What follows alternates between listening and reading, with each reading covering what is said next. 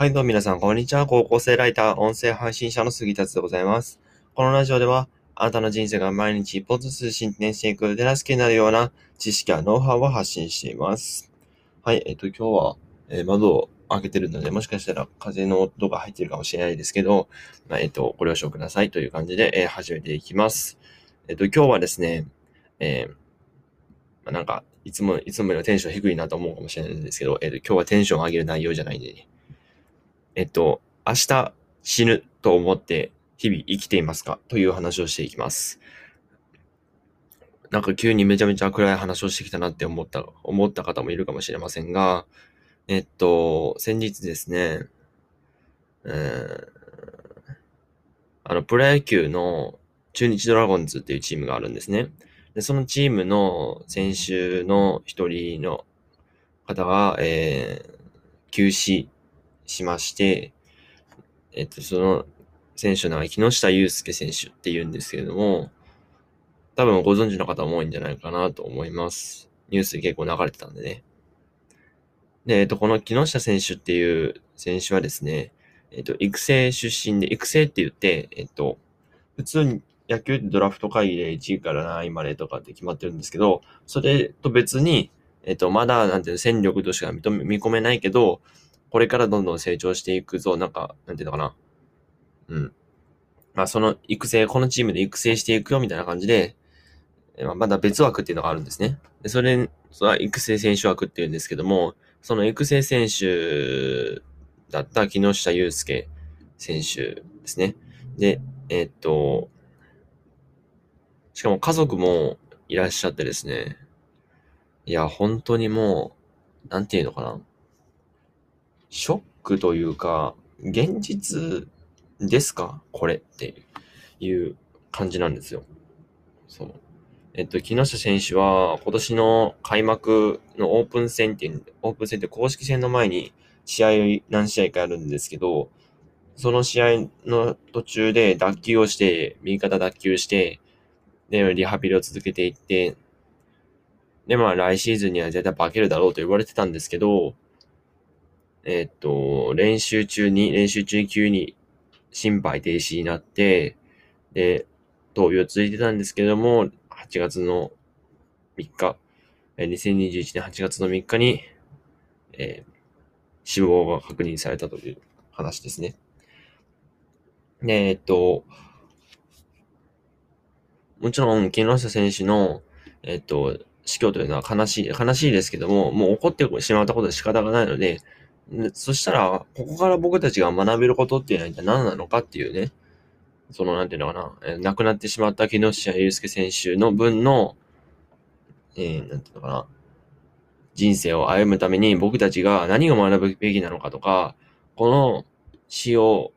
うん、なんていうのかな、この死から僕たちが改めて自覚しないといけないことっていうのを、えっと、今日はお話ししていきます。で、えーそれが何なのかっていうとですね、えっと、明日死ぬと思って生きてますか？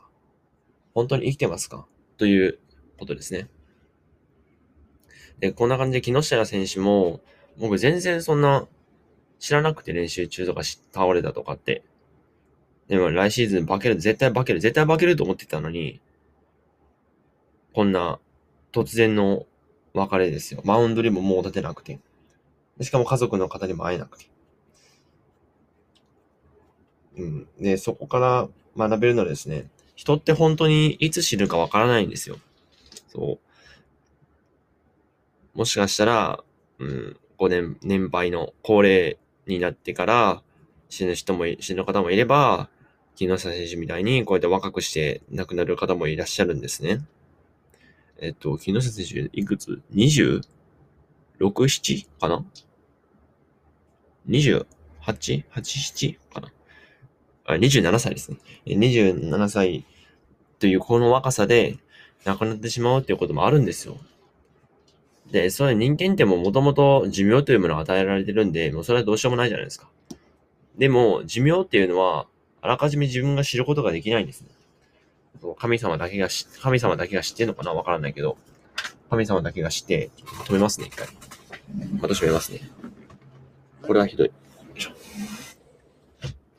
それは神様しかわからなくて、いざ死んだとき、いざ死ぬとなったときに、初めて言い渡されるものなんですよ、寿命っていうのは。で、その寿命って、うん、やっぱ自分がわからないのが一番怖くて、なんていうの、うん。だから、もしかしたら明日死ぬかもしれないんですよ。僕たち。もうみんなね。そう、だからそういうこともちゃんと考えて生きていかないとダメなんですよ。で、明日死ぬと思って生きていたら後悔なんてしたくないですよね、皆さん死ぬ時に。ああ、これをやっておけばよかったって後悔なんかしたくないじゃないですか。で、そうならないためにも、ああ、僕明日死ぬかもな、じゃあ今日はめちゃめちゃ、なんていうのかな、目いっぱい生活しようと思っちゃう、思、思っちゃうじゃないね。思うじゃないですか。だからそういう、なんでその考え、もしかしたら明日は自分が死ぬかもしれない。もしかしたらもう一生家族に会えないかもしれない。じゃあ今最大限自分ができることをやろうっていうのを毎日意識、意識することはできるんですよ。そう。もうなんていうのかな。うん。まああんまり言葉が出てないんですけど、まあ、結局じ僕たちが学べることってそれぐらいしかないんですよね、逆に。この一人の命というとても重いものが失われたことで、こんだけしか学びがないのかっていう、なんか逆に悔しいっていう気持ちもあるんですけど、でもそれが限界なんですよね。だから僕たちが学べることは、もしかしたら明日死ぬかもしれない。じゃあ今自分が最大限できることをやろうと思うことが大切なんですよ、ここからね。ここからわかるように。そしたら、毎日グータラとかしないでしょ。そのなんか、やる気出ないですとか、なんかモチベーション上がりませんとか、ないでしょ、そんなの。絶対ないんですよ。そう。明日、じゃあ、余命が、もう、あといちにちです。あといちにちで、あなた、YouTube 見ますか？見ませんよね。絶対見ませんよね。まあ明日死ぬ、まあ難しいですけどね、明日死ぬって考え、ずっと考え続けるので。うん、まあ難しいですけど、でも、まあ、なんていうのかな、まあ、いずれは絶対みんな来るんですよ。その、亡くなってしまう場面っていうのがね。そのことも考えて、今自分が最大限できることをやろうと毎日意識することが大切なんじゃないかなと思います。はい、えっと、今日はめちゃめちゃテンションが低い感じになってしまいましたが、えっと、この木下選手の、えー、死から僕たちが学べることというお話でした。えー、木下選手の家族に心からお悔やみを申し上げ、木下祐介選手のご冥福をお祈りします。ではまた。